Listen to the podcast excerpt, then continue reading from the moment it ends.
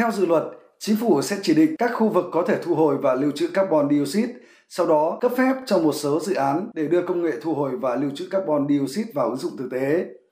Các doanh nghiệp nhận được giấy phép sẽ được cấp quyền khoan thăm dò tại các khu vực được chỉ định để kiểm tra cấu thành, kết cấu địa chất, xác định mức độ phù hợp trước khi triển khai lưu trữ carbon dioxide.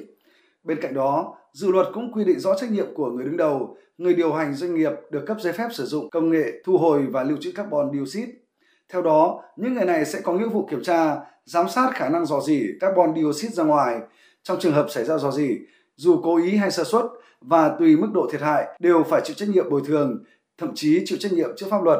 Quá trình thu hồi carbon dioxide được gọi là công nghệ thu hồi và lưu trữ carbon dioxide, tách và thu carbon dioxide phát ra từ các nhà máy và lưu trữ sâu vĩnh viễn trong lòng đất như tầng sâu ngập nước mặn, các bể dầu, khí đã khai thác cạn kiệt, các lớp nền muối hoặc hang động hoặc các lớp than không thể khai thác. Ngoài lưu trữ vĩnh viễn, carbon dioxide cũng có thể được sử dụng cho mục đích thương mại như một phần của chuỗi giá trị. Hiện nay, chính phủ Nhật Bản đang đặt mục tiêu tới năm 2030 sẽ lưu trữ tối đa 12 triệu tấn carbon dioxide dưới lòng đất, tương đương với 1% lượng khí thải carbon dioxide hàng năm của nước này. Ngoài phương án thu hồi và lưu trữ carbon dioxide, Nhật Bản đang có kế hoạch mở rộng các cơ sở năng lượng gió ngoài khơi tới vùng đặc quyền kinh tế nhằm đẩy mạnh nỗ lực trung hòa carbon và đảm bảo an ninh năng lượng.